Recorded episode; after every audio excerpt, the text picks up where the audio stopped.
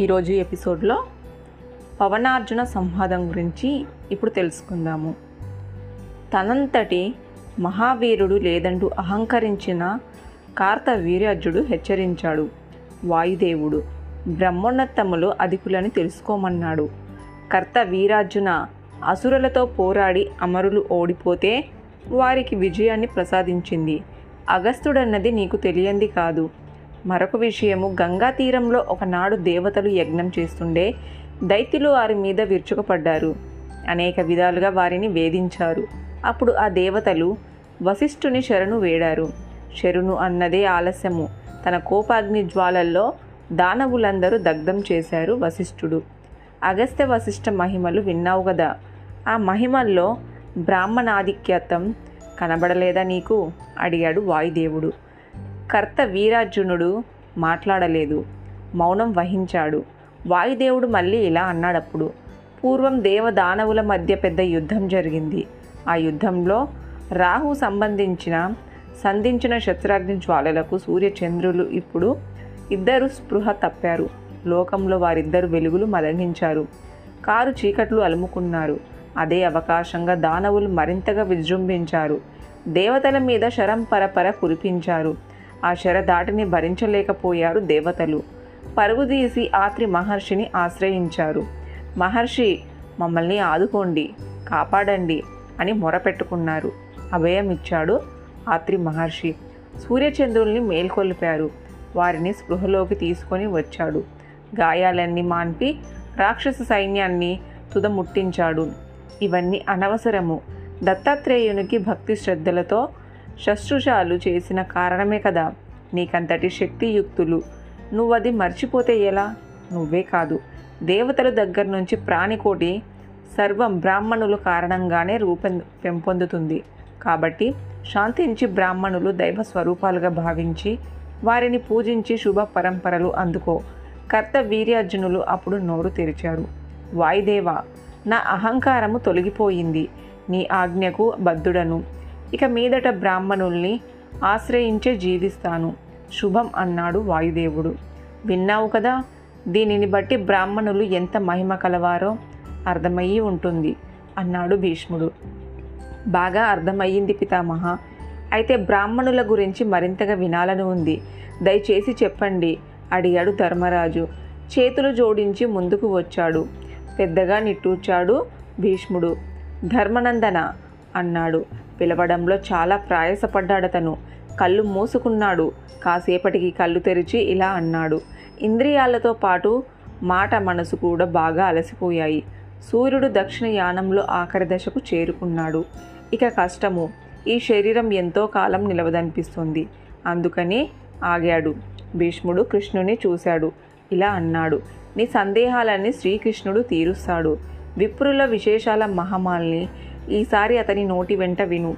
పితామహ ఆందోళన చెందాడు ధర్మరాజు. అతని వారించాడు భీష్ముడు. శ్రీకృష్ణుడు మానవ మాతృడు కాదు. వరాహ రూపంలో ఈ ధరత్రిని ఉద్ధరించిన వాడు. భూమ్యాది భూతాలను ఆ మహనీయుని కారణంగానే వర్ధిల్లుతున్నాయి. బ్రహ్మదేవుణ్ణి సృష్టించిన వాడు ముక్కంటి ఈతడే. దిక్పాలకులంతా ఇతని స్వరూపాలే. అగ్నిహోత్రాలు యాగకర్త ఆహుతులు యజ్ఞఫలము అన్ని శ్రీకృష్ణుడే. అతను చెప్పగా వినటము అదృష్టము. అడిగి తెలుసుకో అన్నాడు భీష్ముడు. దాంతో శ్రీకృష్ణుడు నమస్కరించి అడిగాడు ఇలా ధర్మరాజు బ్రాహ్మణ మహిమ నాకు తెలియజేయి వాసుదేవ తప్పకుండా అన్నాడు శ్రీకృష్ణుడు. చెప్పసాగాడిలా. ధర్మార్థ కామ మోక్షాలు దేవతా పిత్ పితృప్రీతి ఐహిక సుఖాలు సాధించాలంటే బ్రాహ్మణులే దిక్కు.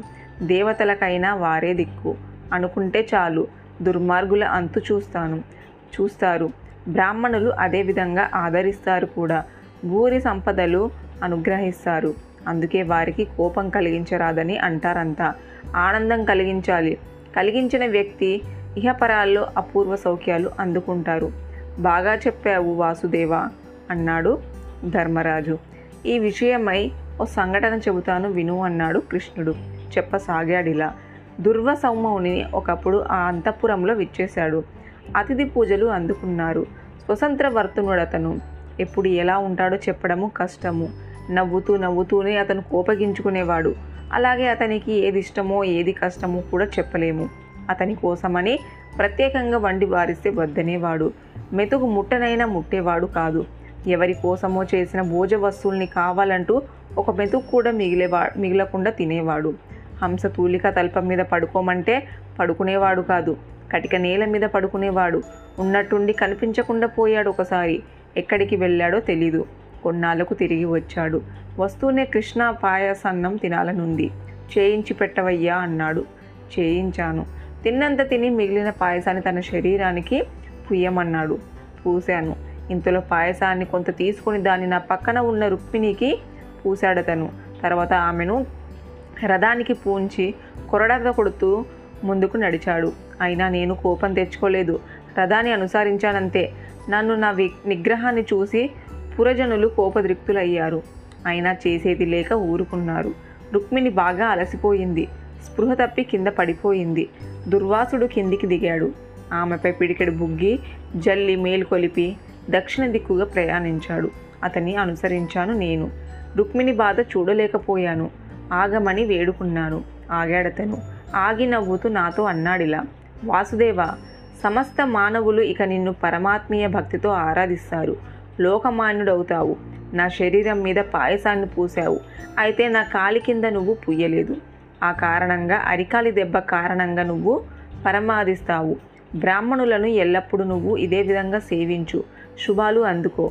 అలసిన రుక్మిణి ఆధారంగా చూశాడు. కరుణ కరుణార్థకంగా నవ్వాడు.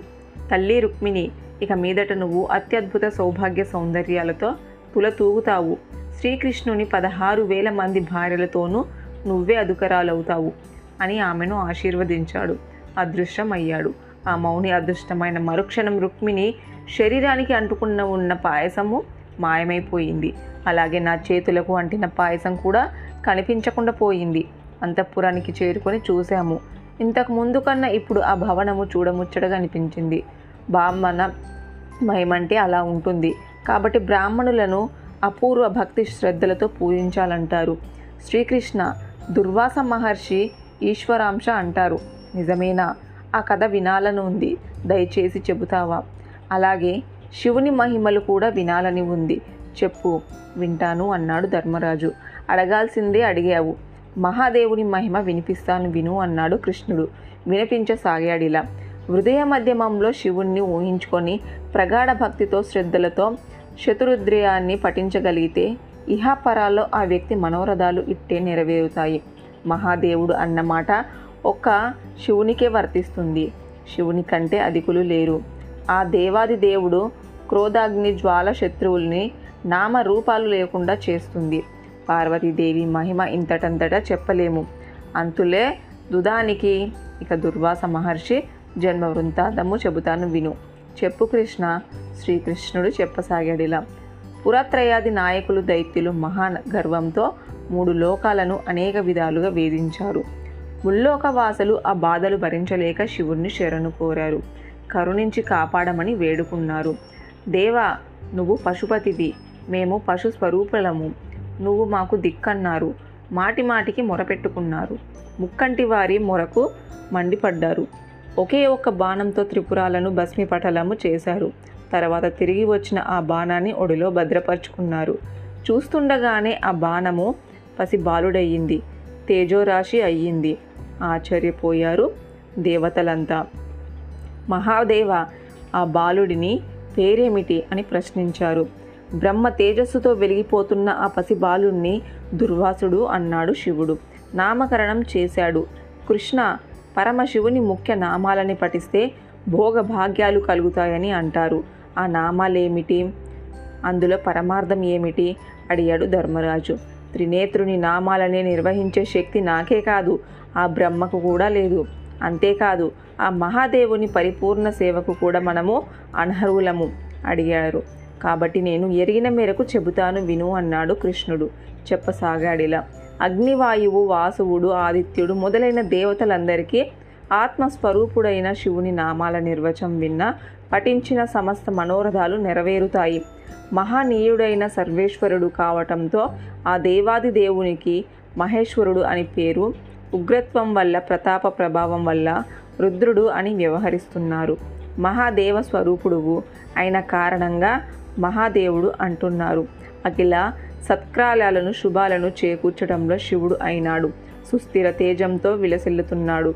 స్థానువు అన్నారు. ధ్రుమ వర్ణంతో ఉన్న జటలు ఉండటంతో దూర్జటి అయినాడు. తనలో విశ్వాలన్న దేవతలని ఉద్భవింపడంతో విశ్వడు అయినాడు. శరీరంలో అనేక నేత్రాలు ఉన్న కారణంగా సర్వతక్షుడు అన్నారు. జంగమ స్థావరాత్మక సకల చరచర రూపాలు ధరించడం వల్ల బహురూపువు అయినావు.